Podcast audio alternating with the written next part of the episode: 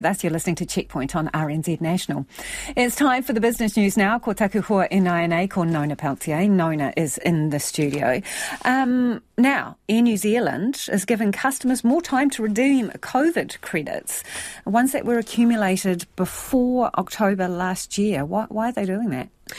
Well, they have $200 million worth on their books.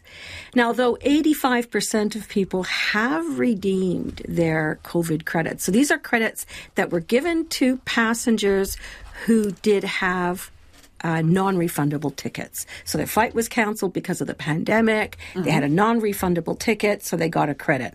Two hundred million dollars worth still on the books. So that represents fifteen percent.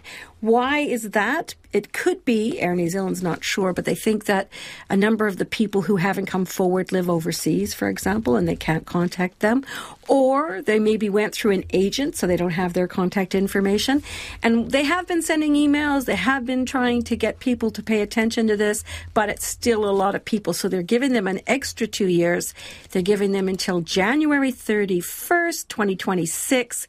But then that's it. I asked if they why wouldn't they consider just extending it beyond that. They're saying, well, they got to draw a line under it sometime. And because that is like a a debt almost, isn't well, it? That they carry? books and you can't yeah. really spend it because it's somebody else's money. So at some point you have to say, well, they're not coming to get it.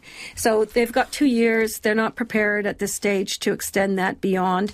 Um, I guess they're going to just spend the next two years trying to track down these people. But if you do have credits, you can use them for flights or buying extra baggage or getting an upgrade or whatever. Okay, no, no, 2101 on text. We want to hear from people who are trying to use these credits. Is it an easy thing to do? Why are you still hanging on to them? Is it something to do with the way the bookings work? Let us know your thoughts. 2101 on text. We'll find out, Nona.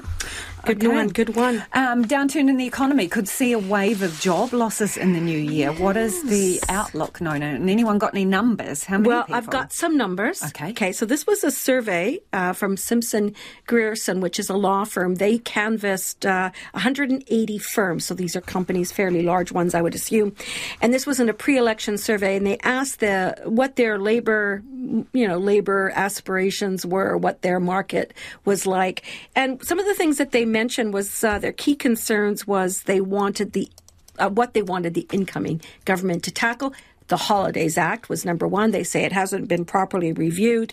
It's a wish list that's been there for like 12 years. They would like to see, uh, you know, more guidance on sick leave. They want parental leave guidance. They want the return of the 90 day trial, guidance on the role of artificial intelligence in the workplace. But what was very interesting, I thought, what caught my eye, was that more than a third said they plan to lay off staff in the new year.